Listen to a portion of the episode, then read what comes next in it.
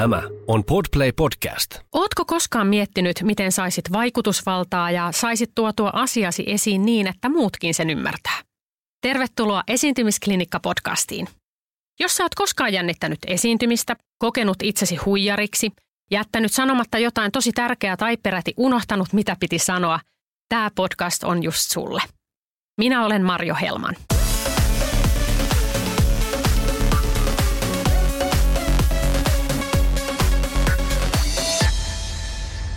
Tervetuloa Esiintymisklinikka-podcastiin. Marjo Helman täällä tällä kertaa itse asiassa etäyhteydellä Saksaan. Mulla on tänään vieraana tarinan kerronnasta erityisen paljon tietävä ja tunteva ihminen, nimittäin Kyrö Distillerin yksi perustaja Mikko Koskinen. Guten Tag! Miten siellä Saksassa menee? Guten Tag, mir gut, aber ähm, ja niin edespäin. Eli tuota, terveiset Saksasta Berliinistä ja täällä ollaan kevyessä lockdownissa, jossa tuota, päiväkodit ja koulut saavat olla auki, mutta kulttuuri ja yöelämä on laitettu kiinni. Okei, no niin, äh, nyt eletään siis äh, kohta joulukuun alkua 2020 ja kun tätä haastattelua tehdään ja nyt on siis sellainen tilanne, että koronarajoituksia on ympäri Eurooppaa ja tuota, toki Saksassa myöskin ja, ja, ja Suomessakin taas vähän rajoituksia tulee lisää. Ähm, ja siinä, siitä syystä juurikin tässä nyt sitten, koska ähm, kaikki on vähän vähemmän nyt reissaa, niin sitten päätettiin Mikon kanssa, että aikataulujen sumpliminen sen osalta, että päästäisiin yhdessä juttelemaan, niin on hieman haastavaa, niin päätettiin, että otetaan nyt tällainen etäyhteys ja tehdään tämä esiintymisklinikan äänitys nyt tätä kautta. Mutta tosi mahtavaa, että pääsit esiintymisklinikkaan vieraksi. Kiitoksia, mahtavaa olla täällä. Pyrotistilleri on sellainen brändi, mikä varmaan ainakin Suomessa herättää todella paljon jonkinlaisia ylpeyden tunteita ja fiiliksiä. Äh, muistetaan Napue Ginin äh, menestyksekäs tarina siitä syntytarinasta siihen, kun tuli GT-palkinnot, kansainväliset GT-palkinnot, ja siitähän se oikeastaan lähti. Mutta se, mikä tässä on teidät erottanut sen lisäksi, että tuote on tietenkin loistava, niin, niin on myöskin ollut koko ajan teidän erittäin omalaatuinen ja, ja autenttinen tarina. Kertoisitko vähän siitä, että miten tämä teidän tarina oikein alkoi? Mielelläni. Ja tosiaan tätä tarinaa on muokannut, muokannut tuota, ää, ihmisten lisäksi myös lainsäädäntö, mutta mennään siihen, siihen kohta, kohta tarkemmin. Eli meidän tarina sai alkunsa siitä, että, että olimme saunomassa semmoisella pienellä porukalla, josta sitten yksi ää, osallistujista, meidän nykyinen toimitusjohtaja Miika Lipiäinen ja kanssaperustaja, niin oli tuonut pullollisen ruisviskiä. Ja siinä ähm, vilvottelun lomassa niin nautiskeltiin tätä ruisviskiä ja ruvettiin ihmettelemään, että, että jotenkin tämmöisessä niin kuin suomalaisuuden tarinassa rukiilla on äärimmäisen tärkeä merkitys. Ja itse asiassa suomalaiseen tarinaan liittyy, liittyy myös alkoholi, mutta ei välttämättä niin kuin aina kaikessa niin kuin positiivisimmassa ähm, merkityksessä, mutta se on kuitenkin niin kuin äärimmäisen tärkeä osa, osa jotenkin noita suomalaisuutta, halusi tai ei niin ähm, siinä pohdittiin, että, että olisikohan tämmöinen ruisviski ikään kuin mahdollinen niin kuin jatkokertomus tässä, tai tuota, osa tämmöistä niin kuin suomalaisuuden tarinaa. Ja, ja pikkuhiljaa, kun, kun pullo tyhjeni ja ilta hämärtyi, niin tuntui ihan paremmalta ajatukselta ja yllättävää kyllä. Myös seuraavana aamuna ää, oltiin kaikki sen sen tarinan puolella ja, ja siitä lähdettiin sitten ää, etenemään. Ja tällä, tällä vuosi oli 2012, eli kahdeksan vuotta ja useampi ryppy sitten, ja 2014 sitten, sitten päästiin varsinaisesti aloittamaan tislaus, ja 2015 tuli sitten tämä paljon puhuttu Gin and Tonic-palkinto. Ja mainitsin siitä, että, että minkä takia tämä tai tähän niin kuin meidän tarinan kerrontaan on vaikuttanut paljon myös, myös lainsäädäntö, niin siinä vaiheessa, kun, kun aloitettiin, niin meillä ei ollut mahdollisuutta kertoa siitä, että mitä tuotteita me tislataan. Eli oli laillista sanoa, että, että olemme perustaneet tislaamon, mutta oli laitonta sanoa, että tislataan giniä. Sen jälkeen alkoholilainsäädäntö on toki muuttunut monta monta kertaa ja, ja se on myös höllentynyt ja, ja niin kuin mahdollistanut monia muita asioita, mutta, mutta ähm, se tarkoitti sitä, että oikeastaan ainoat asiat, mitä me pystyttiin kertomaan, oli niin sanotusti yritysmarkkinointia ja yritysmarkkinoinnissa meillä oli sitten tuo meidän ää, niin kuin perustamistarina sitten se, jolla, jolla mentiin ja, ja aika pitkälle vieläkin mennään. Eli ikään kuin tosielämän lainsäädäntö ja ympäristövaikutukset on johtanut, johtanut siihen, että, että Kyrön tarina on, on tällainen kuin, kuin se on. No, kuinka tietoinen valinta tämä oli, että siellä teillä näytetään paljasta takamusta siellä muun muassa teidän visuaalisessa brändikerronnassa. Kuinka tietoinen valinta tämä oli, että, että otetaan tosiaan tähän tämmöinen todella sillä lailla aika niin kuin perisuomalainen ää, visuaalinen kerronta myöskin tähän teidän, teidän tarinaan mukaan? No sanotaanko, että tuota, kaiken voi aina, aina selittää niin, että se on ollut täysin harkittua ja, ja jokaisen onnistumisen niin voi, siitä voi sitten, tuota, ää, voi sitten raapasta pois ne ää, niin kuin päätöshetken epävarmuudet tai sitten pyytämättä ää, tarjoutuneet mahdollisuudet. Ähm, tuohon vaikut, siihen valintaan vaikutti tosi paljon se, että 2013 ryhdyttiin tekemään Verkligin kanssa hommia, ja Verkligin kanssa määriteltiin, alun perin siis meidän yrityksen nimi oli Rai Rai Oy, koska ajateltiin, että tehdään ruisviskiä nimeltä Rai Rai ja giniä nimeltä Gin Gin, ja sitten kun ihmiset skoolaa, ne voi skoolata joko Gin Gin tai Rai Rai. No, myöhemmin kävi ilmi, että äh, tuotteen, tuota, tuotelaji ei voi olla tuotteen nimi, ja Eli ei voi olla vaikkapa maito, maitoa, niin siitä sitten luovuttiin ja, ja Verklikin avustuksella, kun, kun meidän kotipaikka oli löytynyt tuolta isosta kyrästä, niin muutettiin sitten Raira Oyn nimi Kyrä Companyksi. No siinä samalla määriteltiin ää, muun muassa se, että meidän, meidän kuvat tulema, tulisi olemaan mustavalkoisia ja että se olisi meidän tapa erottua sitten tuosta muuten melko värikkäästä alkoholimaailmasta ja, ja tuoda sitä, ää, sitä ikään kuin omanlaista, omanlaista ää, karua, mutta tyylikästä kerrontaa. Ja miten siihen itse ää, tuota, perustajat pellossa pyllyt paljaana kuvaan päädyttiin, niin ää, Suomen ehkä, ehkä kaikkein tunnetuin ja arvostetuin viski, ää, viskikirjailija Jarkko Nikkanen oli, oli kirjoittamassa suomalaiset viskit ja viskikulttuuri nimistä teosta. Ja siitähän meinasi tulla melko ohut, ja koska niitä viskitislaamoja ja viskikulttuuriakin oli ikään kuin vasta kovassa kasvuvaiheessa. Ja ähm, hän oli tietoinen meidän projektista ja kysyi, että haluttaisiko me tulla siihen, siihen mukaan äh, sillä ehdolla, että, että meidän pitäisi tarjota hänelle sitten äh, valokuvia, joita voi siellä, siellä kirjassa julkaista.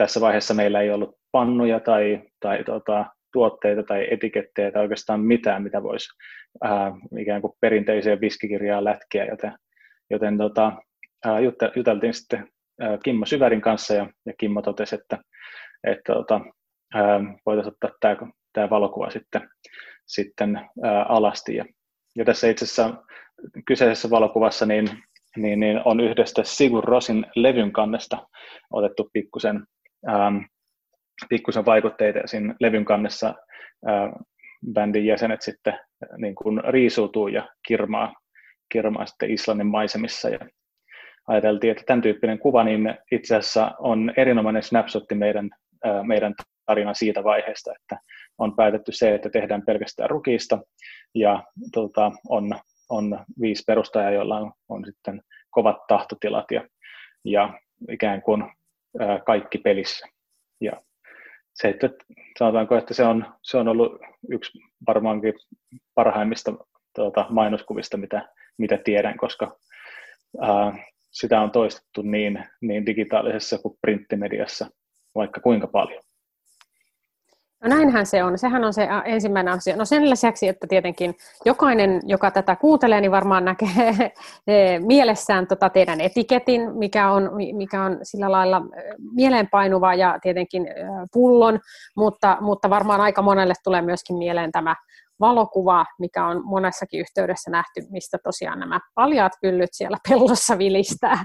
Että se on, se on teihin hyvin niin kuin omalaatuisesti isketty ja, ja, tuota, ja, ja, ja mie, mieleen painuvasti sinne hienosti tehty tämä kuva. tänään siis puhutaan tarinan kerronnasta. Ja tarinan kerrontahan on sellainen asia, että mitä mä väitän, että hyvä tarina on oikeastaan tärkein asia, jos haluaa myydä yhtään mitään. Mitä mieltä sä oot? Tuota, sanotaanko, että jos haluaa myydä yhtään mitään, niin siihen on se aika laaja käsitys, mutta jos haluaa, ähm, haluaa myydä toisen kerran jotain, niin siinä se auttaa todella paljon. Eli ensimmäisen kerran voi, voi saada myytyä alennuksilla tai muilla vastaavilla, mutta pikkuhiljaa siihen minkä tahansa tuotteen ympärille, niin rupeaa kertymään tarina ja, ja on tietysti tuotteita, joissa se tarinaosuus on, on ihan valtavan iso ja, ja ihmiset ikään kuin ähm, meidänkin tuotteita ostaessa, niin, niin sen ää, itse maistuvan tisleen lisäksi niin ostaa sitten pääsyn osaksi sitä, sitä meidän tarinaa.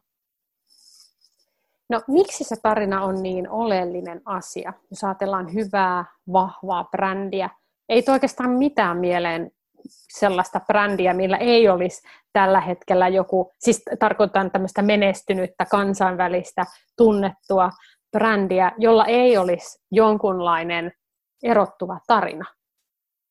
Se tarina on, äh, joku jossain näin tämmöisen lainauksen kuin uh, Stories Define Us. Eli se, että minkä, mihinkä tarinaan kokee kuuluvansa, niin oikeastaan määrittää ihmisen identiteetin.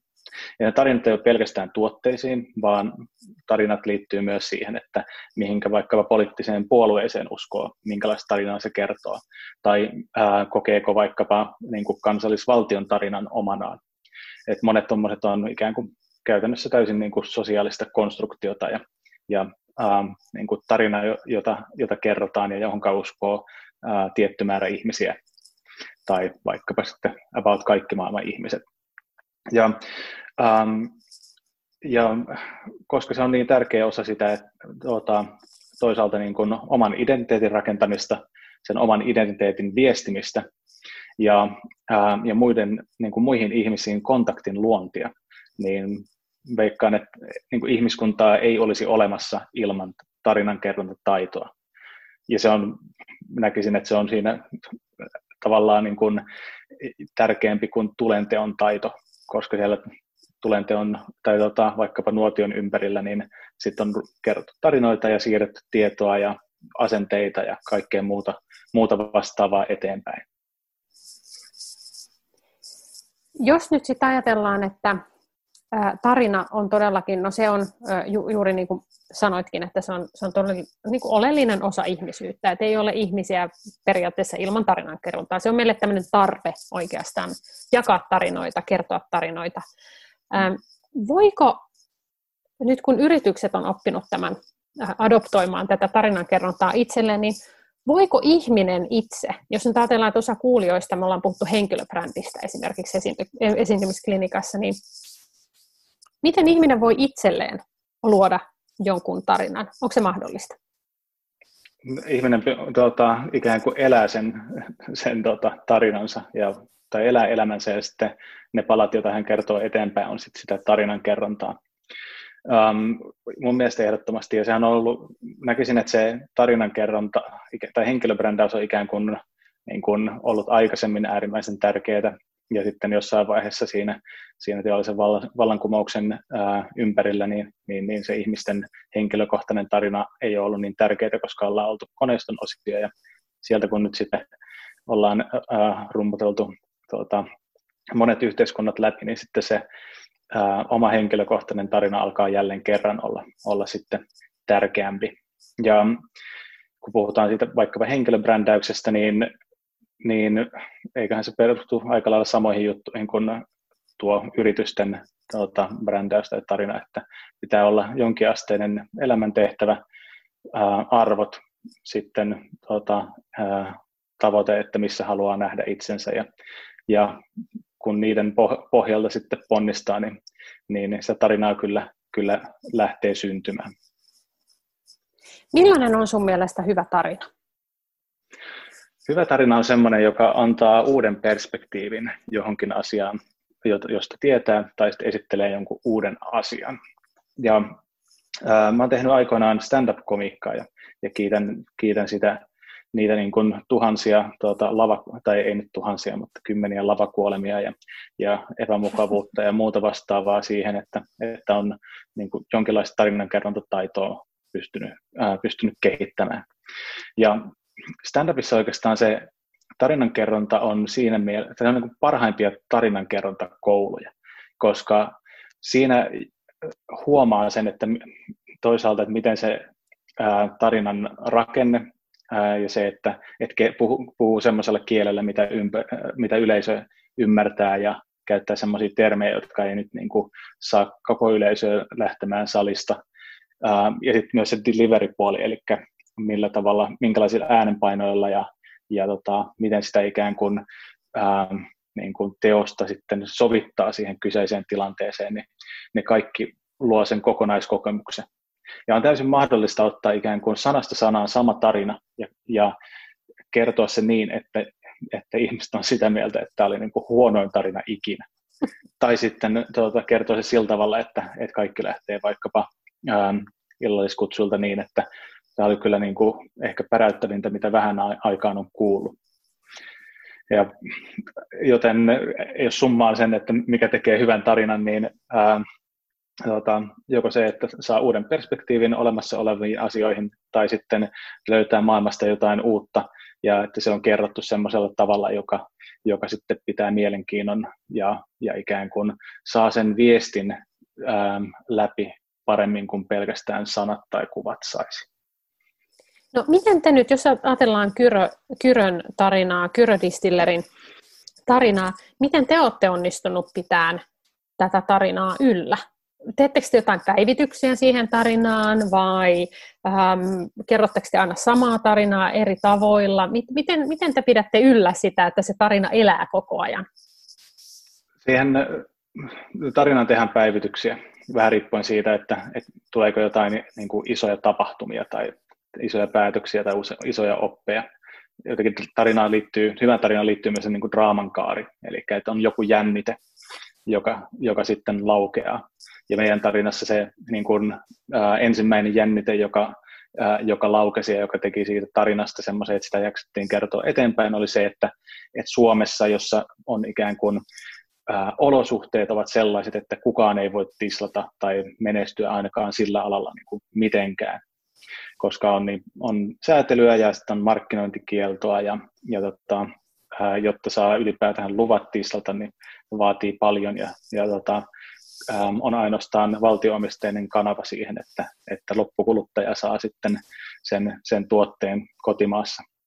Ja Ähm, ja niistä lähtökohdista, jotka ei luvannut sitä, että tästä nyt niin kuin automaattisesti seuraa menestystä, niin siitä huolimatta sitten voitettiin palkinto, ja sitä palkinto ikään kuin toisen menestyksen sitten todellisesti, koska se muutti ihmisten näkemystä siitä, että mitä se, se Gini on.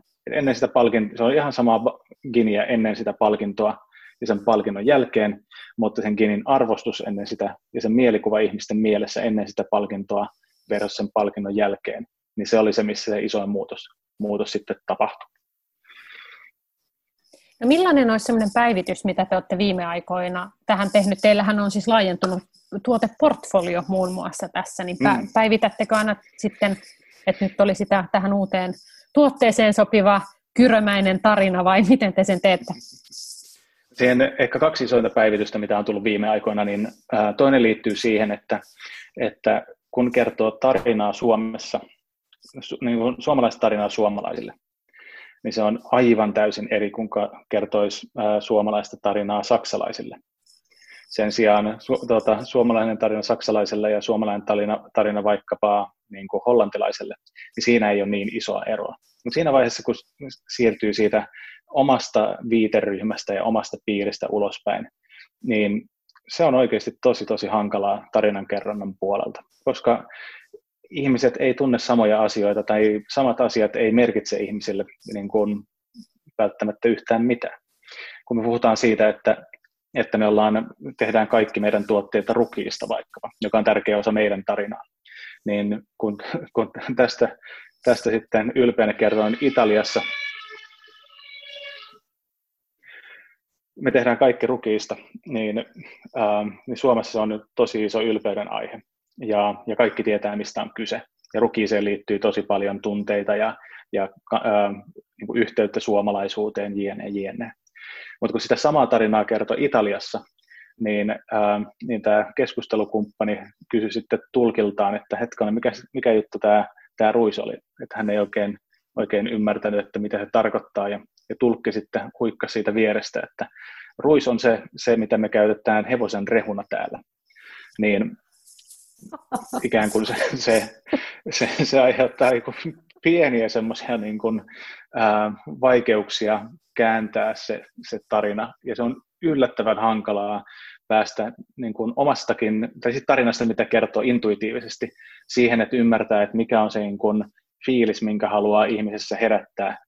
Ja sitten vielä se, että pystyy niin kuin puhumaan sen toisella kielellä niin, että, että ää, ihminen toisesta kulttuurista saa sen saman fiiliksen, mutta, mutta se saattaa olla, että se täytyy, täytyy kertoa sitten jonkun muun asian kautta.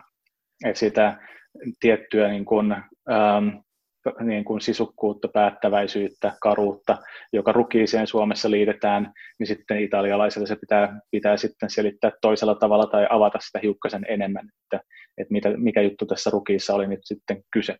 Eli tämä tarinan kansainvälistäminen on yksi iso juttu, mikä on tehty, ja, ja se tehtiin käytännössä niin, että, että käytiin ää, viettämässä niin kuin erilaisten ihmisten kanssa heidän omassa olohuoneessaan niin kuin kolmen tunnin sessio Ähm, sekä Suomessa, Saksassa, ähm, Briteissä että Jenkeissä ähm, koko johtoryhmän voimin. Ja, ja se mahdollisti sen, sen niin kuin syvällisen ymmärtämisen siitä, että meidän täytyy pystyä kertomaan meidän tarina ihan eri tavalla, jotta se on vetoava ulkomailla. Toinen on sitten, toinen tämmöinen iso tarinan kerrontaan liittyvä muutos on se, että, että nyt kun tämä korona tuli, niin me pystyttiin ähm, niin kuin mun mielestä upeasti tiiminä reagoimaan sitten siihen äh, muuttuneeseen kriisitilanteeseen äh, niin, että me pidettiin meidän, meidän arvoista kiinni ja puhallettiin henkilökuntana yhteen hiileen. Eli äh, kun koronakriisi alkoi yltymään, käsidesit meinasi ruveta loppumaan, ja vaikka se käsidesi tu- saattaa, tai sanotaanko, että ennen, ennen korona-aikaa, niin se ei ollut niin kovasti mielessä, mutta tuon koronakriisin myötä, kun käsidesi alkoi loppumaan, niin kävi ilmi, että iso osa vaikkapa tuota, terveydenhuollosta ja muusta, niin, niin, niin tarvitsee käsidesiä, jotta, jotta pystyy toimimaan tehokkaasti tai, tai silloin tällä ollenkaan.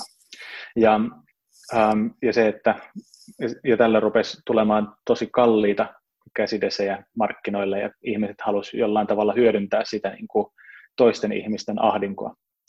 Ja ja meillä oli itse asiassa todella, todella hankala keskustelu sisäisesti, koska nähtiin, että, että markkina niin sanotusti muuttuu epävarmaksi. Voi olla, että, että tota, ähm, myynti, tai myynti loppuvuodelle on, on epävarmaa ja, ja sitten piti tasapainolla sen kanssa, että kuinka edullisesti tehdään käsidesiä ähm, maailmaan, jotta se yhteiskunnallinen vaikutus on iso ja kuinka paljon jätetään tota, rahaa sitten firmaan niin, että, että pystytään pitämään henkilökunta töissä ja vältetään sitten lomautukset. Ja, ja siinä onnistuttiin aika, äh, aika hyvin ja käytännössä se, se äh, käsidesi sitten, sitten paikkasi sen reijän, joka muuten olisi, olisi siitä alkoholimyyntivaikutuksista tullut. Sä puhuit tosi hyvin nyt tosi tärkeästä asiasta, eli tosta, että kansainvälisesti se tarina, mikä meille on tosi ja mikä, me, mikä meidät kaikki saa heti syttymään, ja me ollaan sille, että jes, ruis, sauna, kaikki nämä asiat, niin ne ei välttämättä resonoi sitten muualla lainkaan. Tuo on erittäin hyvä ohje itse asiassa tosi monelle. Moni kuulija on, on potentiaalisesti kansainvälisellä brändillä töissä tai haluaa sellaisen itse rakentaa. Mitä sä sanoisit nyt sitten, onko se tuollaista raakaa jalkatyötä nyt sitten se tarinan päivittäminen? Te olette nyt istunut siellä, siellä tota ihmisten olohuoneissa, niin miten sä sanoisit ohjeeksi suomalaisille brändeille tai ihmisille, jotka haluaa tehdä kansainvälisesti bisnestä, niin miten sen voi, ta- voi jollain tavalla – saada selville sen, että onko tämä mun tarina sellainen, että jengi se jossain muuallakin ymmärtää kuin täällä, täällä tuota, Suomessa. Kyllä se, niin, se on ihan täysin mahdollista selvittää ja kohtuullisen edullisestikin. Että, okay. tuota, no, ylipäätään se, että tekee vaikka, jos on kuluttajabrändi kyseessä, niin se, että tekee jonkun, tuota, ää, jonkun sosiaalisen median niin kuin videon tai kampiksen tai muun vastaavan ja ja sitten targetoi sen siihen maahan, josta haluaa saada tietoa. Ja riippuen siitä, että minkälainen se vastaanotto on, että tuleeko siihen kommentteja, tuota, jakaako ihmiset sitä, niin sitten tietää, että onko se tarina, tai sitten tietää, että onko tarina hyvä ja onko se kerrottu hyvin.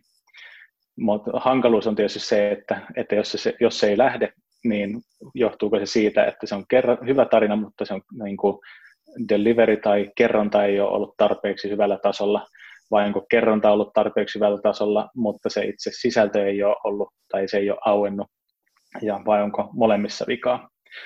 Silloin kun mä tein itse stand-upia, niin voi, tai sanotaanko näin, että, että tota, myöhemmin olen saanut kuulla, että tota, kyllästymiseen saakka niin testasin niitä juttuja siinä vaikka niin kuin normaaleissa keskusteluissa juhlissa ja muualla.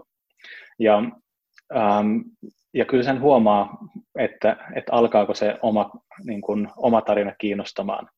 Ja sen huomaa siitä, että rupeako ihmisten silmät hehkumaan siinä vaiheessa, kun sitä kertoo, jos on, on itse paikan päällä tai tota, ää, näyttäkö engagement-lukemat tuolla sosiaalisen median puolella isoilta, ähm, vai, vai minkälainen resonanssi sille tarinalle on. Miten sä sanoisit tähän vielä sellaisen kiteytyksen siitä, että jos nyt pitäisi tehdä tässä itselle tarina, ja, ja mehän halutaan tietysti ää, myydä, moni meistä myy itseään jollain tavalla, mm. kaikki esiintyminen on käytännössä myymistä, että me myydään jotain ideaa, asiaa, itseämme, palvelua, ähm, hyvää fiilistä, oivalluksia, mit, mit, mitä se nyt onkin. Äh, esiintyminenhän on paljon arkipäiväisempää kuin se, että ollaan vetämässä just jotain TED Talkia jossain. Niin mitä sä sanoisit ohjeeksi ihmiselle, joka nyt sitten haluaa äh, myydä jotain tai kertoa itsestään äh, mielenkiintoisella tavalla. Miten me pystytään tekemään hyvä tarina? Tota, No, Mikon koulu. No niin, katsotaanpas nyt, että miten tämä, tämä tässä muutamassa minuutissa ratkaistaan. Tuota, Aivan. Ää, yksi, yksi tärkeä on se, että, että täytyy erottua. Eli se, että jos tekee niin kuin ihan sitä samaa kuin kaikki muutkin, kertoo sen ihan saman tarinan kuin kaikki muutkin, niin ää, siitä on tosi hankala, hankala erottua. Ja toki se on mahdollista, mutta silloin se tarkoittaa, että se tarinan kerronnan taito pitää olla vaan niin kuin, jotenkin niin kuin maagisen hyvä. Eli Eli se, että etsii ne kohdat, jotka erottaa itsensä kaikesta, kaikesta muista. Ja jos hyvin käy, niin ne kohdat on myös semmoisia, jotka, jotka sitten kiinnostaa myös kuulijoita. Tai ne on mahdollista kertoa kiinnostavalla tavalla. Ja, ähm, ja kun noita asioita saa, saa kaivettua, ja sitten vielä ehkä, ehkä lisää sen, että niin kuin mikä, mikä jotenkin niin kuin sytyttää itsensä mikä on se, mikä, mikä niin kuin saa, saa nousemaan aamulla. Ja kun noita lähtee yhdistelemään, ja nyt puhutaan ehkä tästä niin kuin yksilökohtaisesta tekemisestä, niin noita kun yhdiste, yhdistelee, niin pitäisi päästä sellaiseen tilanteeseen, jossa ää, saavuttaa sitten, sitten mainetta tai kuulijakuntaa tarjoamalle heille, heille jotain, jota he heillä ei vielä ole, mutta he ovat kiinnostuneita tai haluavat sitä, mutta niin, että se tuntuu itselle myös merkitykselliseltä ja sitä jaksaa tehdä pitkään. Et jos lähtee tekemään, muuttamaan ikään kuin, jos tekee tavallaan, asettaa niin kuin itsensä ristiriitaan omien arvojensa kanssa, jotta saa julkisuutta tai kuuluisuutta, niin voit olla melko varma, että, tuota, että jos saat kuuluisuutta, niin jossain vaiheessa on aika ikävän olosia löyppejä. Eli Eli sitten vaan ajaa ihmisen jotenkin semmoiseen, semmoiseen kohtaan, jossa, jossa se ristiriita sitten me jollain tavalla murtaa, murtaa, murtaa ihmisen.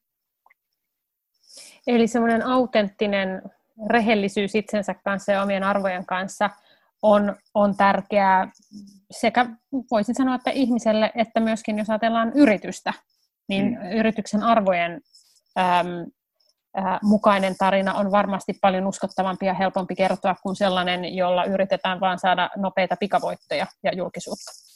Kyllä, ja, ja sitä tarinaa ei kerrota itseä, vaan sitä kerrotaan, sitä, sitä kerrotaan kuulijoille. Ja, ja se tuntuu, että varsinkin henkilöbrändäyksessä niin unohtuu aika usein. Että jotenkin päädytään semmoiseen niin kuin egoliemessä tota, ää, ilakointiin, jossa, jossa ei mietitä sitä, että et kenelle tätä tarinaa kerrotaan tai ää, minkä takia heitä pitäisi tämä, tämä minun tarina kiinnostaa, vaan tärkeää on se, että pääsee jollain tavalla esille ja, ja tuota, saa oman suunsa auki ja muiden suut kiinni. Ja mun mielestä siitä ei ole kyse, että, että hyvä henkilöbrändäys lähtee siitä, että, että mietitään, että millä tavalla pystyy jotenkin niin kuin ilahduttamaan, tuota, ilahduttamaan sitä kuulijakuntaa ja mitä arvoa heille voi tuoda. Ei se, että mitä arvoa ne kuulijat voi, voi sulle tuoda. Se, on, se, se arvo on ikään kuin tuota, äh, haluttu sivutuote. Juuri näin. Eli se lähtee sieltä, pitää muistaa se, että ihan kuin missä tahansa esiintymisessä, niin se ei ole koskaan, sinä et ole tavallaan se, se, se, se ei ole sinusta, se esitys mm. ei ole sinä, vaan siinä on aina tar- tärkeämpää se, se yleisö, sitä varten sitä tehdään. Kyllä. Ei itseä varten. Mm, juuri kyllä, näin. näin. Ähm, osaisitko vielä sanoa sen, että mm, meillä on, on, on joskus puhuttu suomalaisesta brändistä tai Suomen brändistä tai, tai ylipäänsä siitä, että onko Suomella vahvaa brändiä, pitäisikö sillä olla, no miten se sitten tehdään. niin miten sä näkisit, kun kansainvälisesti nyt työsi puolesta olet paljon tekemisissä eri, eri maiden ja ihmisten kanssa, niin onko Suomella hyvä brändi? Kannattaako meidän hyödyntää sitä enemmän vai onko se vähän silleen, että kukaan ei edelleenkään tiedä oikein, että mistä tässä on kyse? Se riippuu ihan siitä, että missä päin on. Että, ähm, Saksassa tuntuu, että, että Suomella on, äh, on ikään kuin hyvä mielikuva, mutta sitä ei välttämättä osata oikein sanoa, että mistä se hyvä mielikuva johtuu.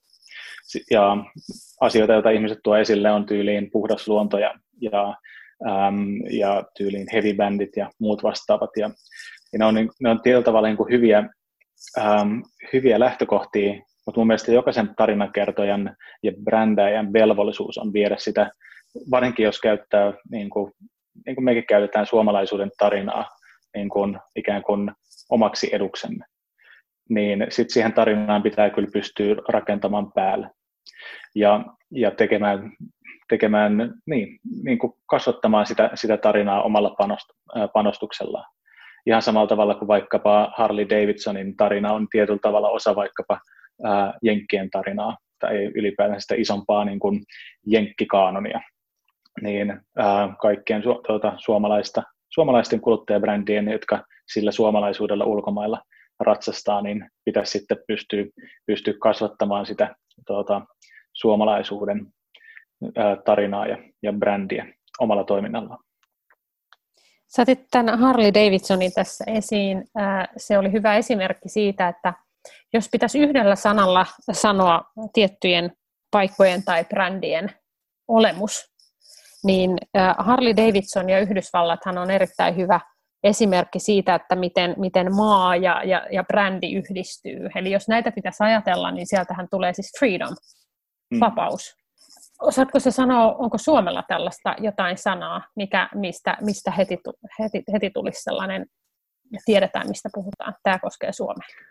Varmasti sisukkuus. Ähm, se on, se on semmoinen, mikä, mikä tulee nyt niin kuin ehkä ensimmäisenä mieleen, mutta mun mielestä Suomella voisi olla parempi, tai sitä sisukkuuden termiäkin voisi kehittää eteenpäin. Että jotenkin olisi mahtavaa, että siihen sais, siihenkin termiin saisi liitettyä jotenkin sitä niin kuin, ikään kuin toisista huolehtimista ja empaattisuutta. Ja jos miettii vaikkapa suomalaista yhteiskuntaa, niin, niin suomalaisessa yhteiskunnassa niin se ikään kuin koko yhteiskunta on sisukas, mutta se ei tarkoita sitä, että jokaisen yksilön täytyisi olla sisukas koko ajan, vaan jos sisu loppuu, niin sitten yhteiskunta välillä pitää huolta ja, ja, ja ää, toivottavasti pääsee, pääsee sitten takaisin vaikkapa työelämään tuomaan sitä omaa sisupanostaan sitten uudestaan. Summa summarum, niin, niin tuota, Suomella voisi olla parempi, ää, parempi, parempi sana, mutta en tiedä, että onko sellaista sanaa vielä olemassa. Erittäin hyvä haaste nyt tässä kaikille kuulijoille. Sanoisitko, että tämä sisukkuus tai sisu näkyy Kyrö Distillerin tarinassa jollain tavalla?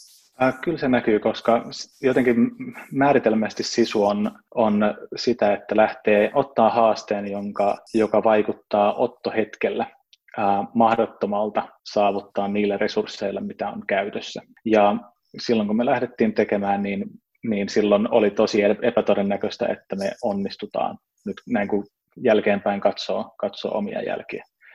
Mutta sen lisäksi, että, että meillä on käynyt ihan niin sanotusti hillitön munkki, niin ollaan myös tosi tuota, sisukkaasti tehty töitä ja, ja, tuota, ähm, ja meidän, meidän siellä niin kuin tarinan rivien välissä niin on, on valtava määrä niin kuin pettymyksiä, epäonnistumisia, tuota, hampaiden kiristelyä, kyyneliä ja kaikkea, kaikkea muuta semmoista, joka ei välttämättä, tai jota ei välttämättä siinä, siinä meidän tarinassa nyt niin kuin täysin saa kerrottua. Ja se on, se on ihan täysin, täysin fine. Kiitos tosi paljon näistä mahtavista vinkkeistä ja, ja tota, ää, mä, mä jäin nyt ihan jumiin tähän sisuasiaan. Mä rupesin heti miettimään, että, että tota, miten voisin itse hyödyntää esiintymisklinikassa sisua, miten voisin itse, itse tota valmentajana hyödyntää tätä sisuasiaa, kun kansainvälisesti teen näitä hommia. Tässä nyt varmasti aika monelle myöskin sama, sama pähkinä purtavaksi, että, että, että miten voisimme, voisimme sitä ehkä mahdollisesti hyödyntää. Tuleeko sulla, Mikko, vielä jotain mieleen sellaista, mikä olisi tarinankerronnassa sellaista oleellista, mistä en ole tajunnut tässä kohtaa kysyä, mutta palat halusta sen nyt jakaa tässä meidän kanssa? Tota, ehkä se, että kannattaa katsoa Kurt Vonnegutin tota, tarinan, tarinan kaaret kautta draaman kaaret. Et siellä on tosi hyvin pilkottu se, että, että minkälaisia tarinoita on olemassa, miten niiden kaaret menee, ja se auttaa hahmottamaan ympäröivää maailmaa ihan niin kuin todella upealla tavalla. Kiitos tosi paljon Mikko sinne Saksaan ja, ja tuota, auf Wiedersehen ja nähdään ja esiintymisklinikka kiittää ja kuittaa. Moikka! Kiitokset, moi moi!